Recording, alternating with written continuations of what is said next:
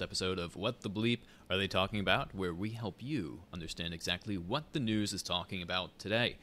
With me, as always, is the fabulous Jennifer. I never get tired of hearing that. And I'm Jack, and make sure before we get started to like and subscribe down below And click the bell for notifications every time we post. and comment. Let us know how much you hate us or maybe how much you like us. Or maybe you're somewhere in the middle. But let's get into this. So, Julian Assange is in the news today because apparently the US is trying to get him extradited to the US. Now, they've been trying to do that for a while, but today was the first day in a long time that they were able to make some progress. Okay. So, before we get into that, I thought it would be appropriate to do like a little bit of a timeline. That will be very helpful for me because I have not been following this that closely. So I and just I don't remember think a lot little of people bit. have either. I think it's I don't know. I feel like a lot of younger people tend to follow Julian Assange a lot more than like say an older demographic, which Yeah. doesn't help your case because you're not old. Thank you. um, but I found this nice timeline from Reuters. Okay, so in 2006, Julian Assange founded WikiLeaks, and I'm sure you've heard of WikiLeaks. It's kind of like the Wikipedia, but people are able to drop off like um, you know confidential documents and stuff, and they can publish it. On April 5th of 2010, WikiLeaks leaks released leaked video from a U.S. helicopter showing an airstrike that killed civilians in Baghdad, including two Reuters news staff. Okay, so in tw- July 25th, 2010, WikiLeaks then released over 91,000 documents, mostly secret U.S. military reports about the Afghanistan war. And then in October of 2010, WikiLeaks released 400,000 classified military files chroni- chronicling the Iraq War. The next month, it released thousands of U.S. diplomatic cables, including candid views of foreign leaders and blunt assessments of security threats. So obviously, it's going to be stuff that's going to piss off the U.S. government. well, yeah. Doesn't really sound like things that should be out just freely on the internet. But the case that, and I have it pulled up, and it's the Reporters Without Borders. So the case Oh, that they make, and a case that a lot of reporters and independent journalists and people that are pro free speech and First Amendment and stuff, what they claim is that, you know, sure, it's not great that these things got out there because, you know, it could be harmful to the U.S. or maybe it could put forces at risk. But at the same time, it is journalism, and if the U.S. is doing something that's inappropriate, it is ethical to bring it to light. So, for instance, one of them was when the U.S., you know, accidentally took out two of the Reuters news staff, right? And that was something they tried to cover up. So, was it a good thing that it was leaked by WikiLeaks? Probably. Probably in that case, but mm, what's that harm versus like when does the harm that you're doing overshadow the good that you're doing? I don't know. Exactly. It, it's a sticky situation, but it has been for a while. So And then in February 2011, oh no, sorry, in November 18th of 2010, um, that's when his, you know, kind of uh, all the criminal stuff starts to happen for him. So a Swedish court orders Assange's arrest over a rape allegation. And now I remember this because I remember in college we had to wa- watch this whole video and how it was all about how he was kind of, you know, framed and put up for it because everyone was really upset with him at the time. And just to skip ahead, um, I think in like 2019, the Swedish court came out and said that you know they didn't have enough evidence, or maybe because of the length of time, they weren't able to um, go through with the arrest and whatnot, so they dropped it. Um, but in February 2011, London's Westminster, Westminster's Magistrates Court ordered Assange's extradition to Sweden because of that case. But then on June 14th of 2012, the British Supreme Court rejected his appeal, and five days later, he had to take refuge in the Ecuadorian embassy that we hear about all the time. Even you and I were confused about that a couple months ago. Yeah. Is he actually in Ecuador, or is he actually in the Ecuadorian embassy in, England? England, Right. yeah. Which I think we figured out. It's still the Ecuadorian embassy. But then we read something too that said he was in prison. But Yes. And we'll get to that. So he was in the Ecuadorian prison from 2012 into about, I think 2019. Oh yeah, so the next point is April 11th, 2019. He was carried out of the embassy and arrested after Ecuador revoked his political asylum. Okay. Um, and he was sentenced to 50 weeks in prison for skipping bail. So nothing against the the, the British government. It was really just he, he skipped bail, so he had to go to jail for like a year. Gotcha. Um, and then in May of 2019, uh, the Swedish prosecutors reopened their investigation and were trying to get him extradited to Sweden. And in 2019, the U.S. Justice Department jumped on board and they formally asked Britain to extradite Assange to the United States to face charges uh, that he consp- conspired to hack U.S. government computers and violated the Espionage Act. And Then, like you said, 2019, November 19th, they dropped the rape investigation saying the Mhm. evidence is not strong enough to bring charges, in part because of the passage of time. So Right, that right. statute of limitations. And the Espionage Act is really um, just like if you, you know, conspire against uh, against the government and you're releasing information that's classified, and then they can bring acts against you. But one of the arguments is that can you really do that against someone who's not even a U.S. citizen? Because I believe that he is uh, a Swedish citizen. Mm-hmm. Right. So he, he fled Sweden, went to Britain, ended up in the embassy. So he's not even a U.S. citizen. So are they able to indict someone over, you know, an espionage act when they're not even a U.S. citizen? Didn't we read he re- he lost one of his citizenships or several of his? Mm, I don't remember that. I thought I remembered us reading that, but I'll look into it later. I mean, I know he got kicked out of the the Ecuadorian embassy, but yeah, that would need we would need to follow up on that. Yeah. I just remember here or remember saying, "Oh, so he's kind of homeless. No country wants him." So Well, well, the U.S. wants him now. yeah, guess that's a good point. Um, but in February 21st, 2020, so we're getting kind of up to speed here, a London court began its first, the first parts of its extradition hearings. Um, but in January 4th of 2021, uh, they ruled against it and they said he couldn't be extradited because they were worried about his mental health and they were worried that you know he would take his life if they tried to extradite him, which makes sense if you think you're going to end up in prison for a hundred plus Yeah. years. I, I always like that how somehow somehow you're able to you don't get life, but somehow you're able to get like more years in prison than you're actually going to be alive. What about people who get like four life sentences? It doesn't make sense.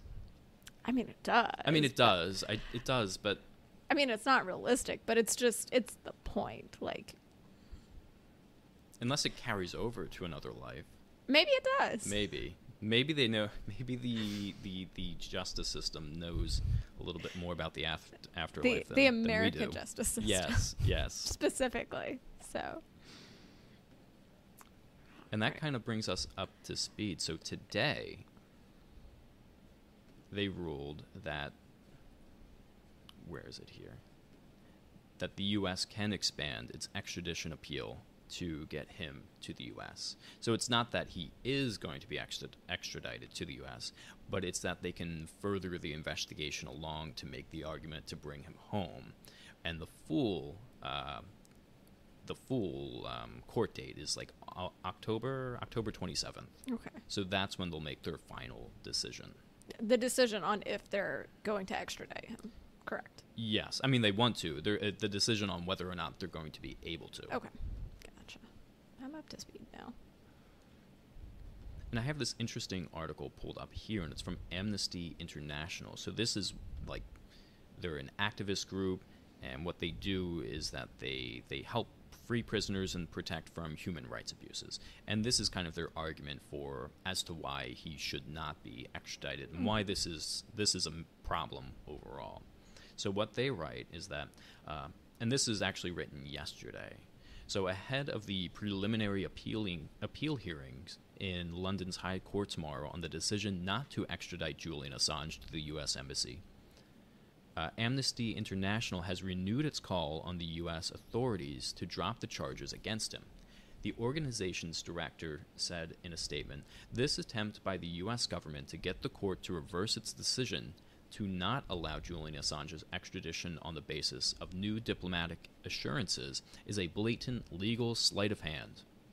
Given that the U.S. government has reserved the right to keep Julian Assange in a maximum security facility and support him to special administrative measures, these assurances are inherently unreliable.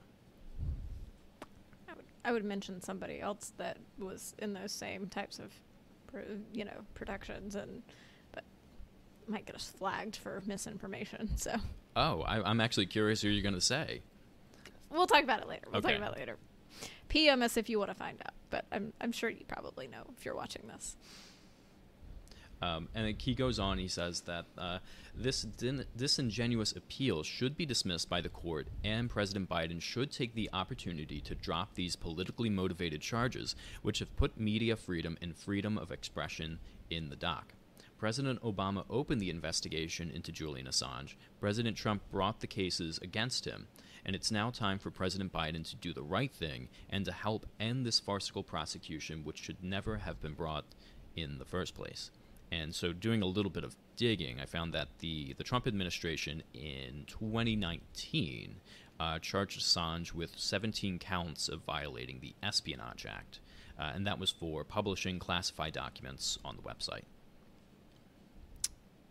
Wasn't that like a big help? Am, am I correct me if I'm wrong? Wasn't that like a big help to Trump's campaign though? Was these documents that got leaked? Wasn't that like against Hillary Clinton or something? Or am I? I mean, Uh, WikiLeaks had a lot to do with that. Some people say. I so- remember hearing that.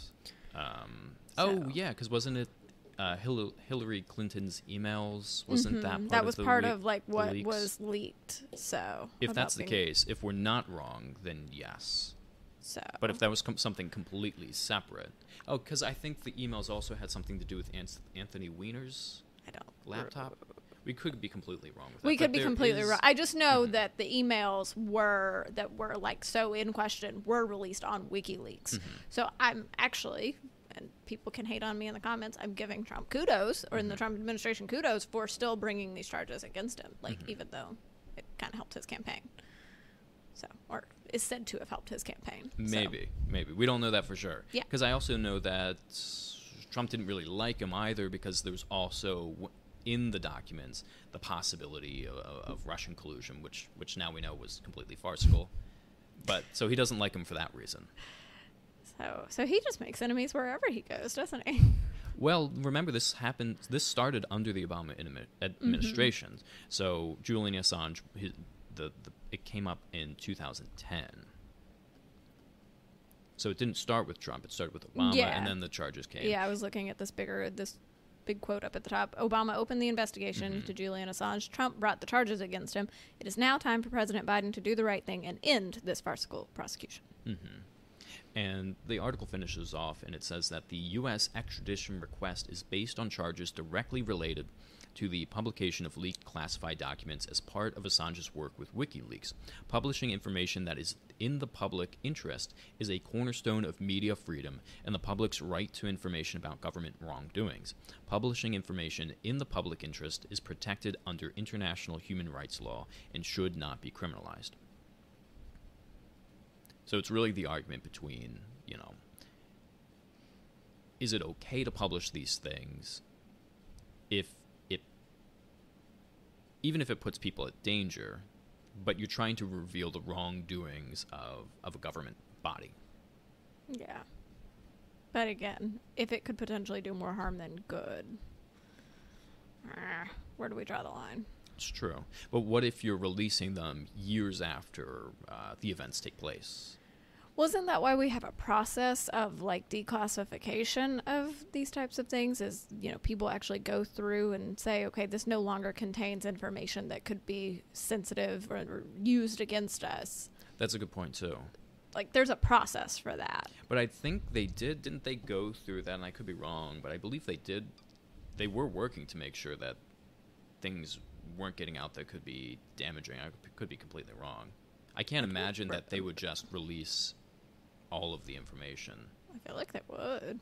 Mm, maybe, maybe. Otherwise, does it really do what it sets out to do? If they're, I don't know. I don't know. I'd have to look at some of the documents, and I would hope someone's not that brazen. you would hope, but Mhm. especially if they're you know not in America or you know wherever WikiLeaks is headquartered. Like, what stake do they have in it? What skin in the game do they have? They're just releasing documents. They don't care. Mm, that's true. But but they're after freedom of information, so maybe they they're not trying to make any money off of it. It's really just um, being passionate about you know understanding the world and letting people know what is going on truthfully. Yeah, which I'm behind, but I also recognize that there's a lot about national security I don't understand. So Mhm. Leave that to more expert or intelligent people than me.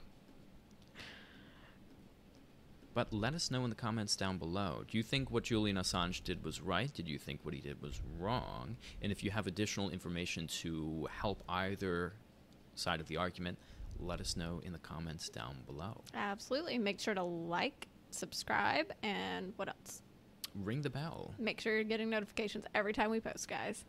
and we'll see you later. All right.